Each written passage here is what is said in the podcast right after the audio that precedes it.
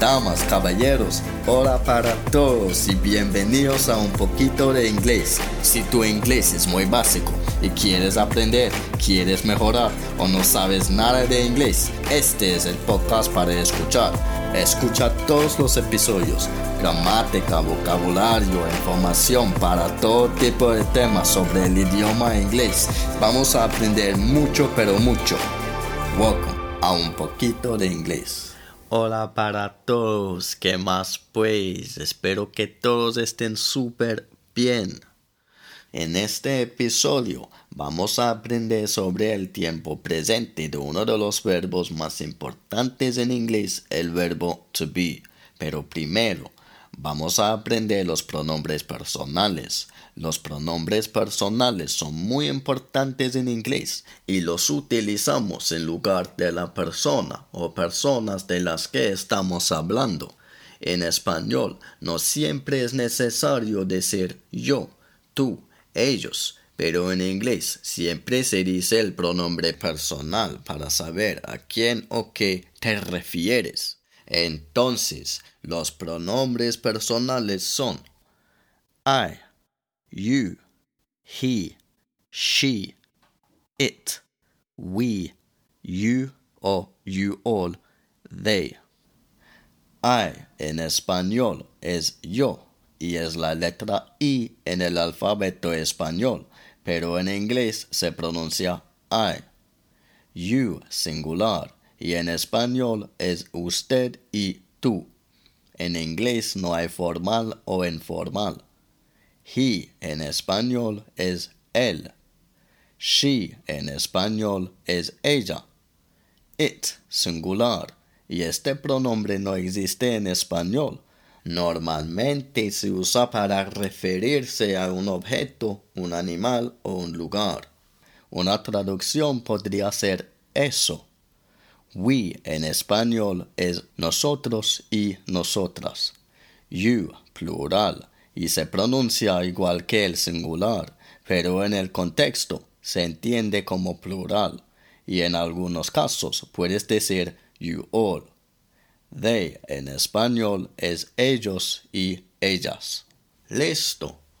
Bueno, el verbo to be, que es un verbo irregular, se utiliza para expresar los verbos ser y estar. Y para conjugar el verbo to be hay tres formas. Am, are, is.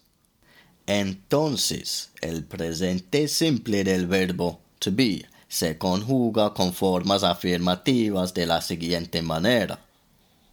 Yo soy, yo estoy. I am. I am. Tú eres, tú estás. You are. You are. Él es, él está. He is. He is. Ella es, ella está. She is. She is. It is. Usamos it is si estamos hablando de un objeto, un lugar o un animal. Básicamente cualquier cosa que no sea una persona. Pero si estás hablando de animales, también puedes decir he o she. Nosotros somos, estamos. We are. We are. Ustedes son, están. You are o you all are. Ellos, ellas son, están. They are. They are. Entonces, I am, you are, he is, she is, it is, we are, you are, plural, o you all are, they are. ¿Entiendes? Bueno. Voy a dar algunos ejemplos de cómo se usarían los pronombres personales con el verbo to be. Estoy feliz porque estás aquí. I am happy because you are here. Estás feliz porque estoy aquí. You are happy because I am here. Él está feliz porque ella está aquí. He is happy because she is here. Ella está feliz porque él está aquí. She is happy because he is here. Estamos felices porque ustedes están aquí. We are happy because you are here, or you all are here. Ustedes están felices porque estamos aquí. You are happy because we are here. Plural. Ellos están felices porque están aquí. They are happy because they are here. Ahora en forma negativa. Simplemente necesitas colocar la palabra not después de la forma conjugada del verbo to be. Por ejemplo, am are, is en forma negativa. Am not, are not, is not. I am not. I am not. You are not. You are not. He is not. He is not.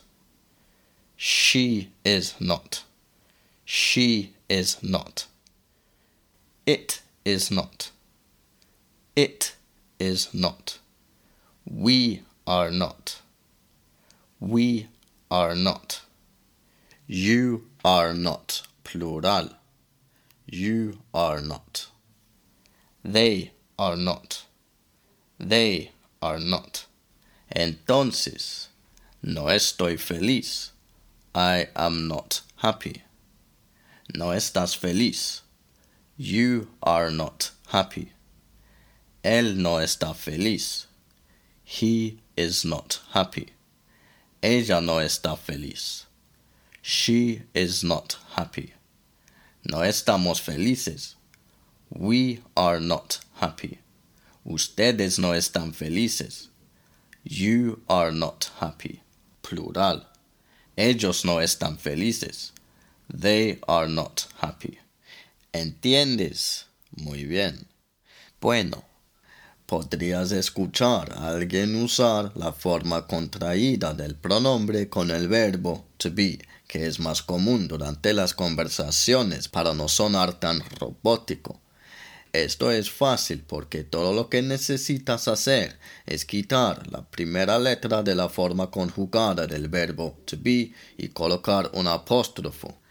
Por ejemplo, I am, I'm, estoy listo, I am ready, I am ready. No estoy listo, I am not ready, I am not ready. You are, you're. Eres inteligente. You are intelligent. You're intelligent. No eres inteligente. You're not intelligent. He is. He's. Él está enojado. He is angry.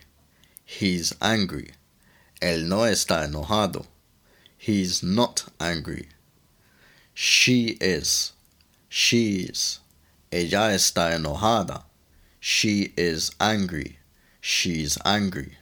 Ella no está enojada. She's not angry. It is. It's. Si estamos hablando de una cama que es cómoda, en lugar de decir la cama, podemos decir it is or it's comfortable. We are. Where. Estamos cansados.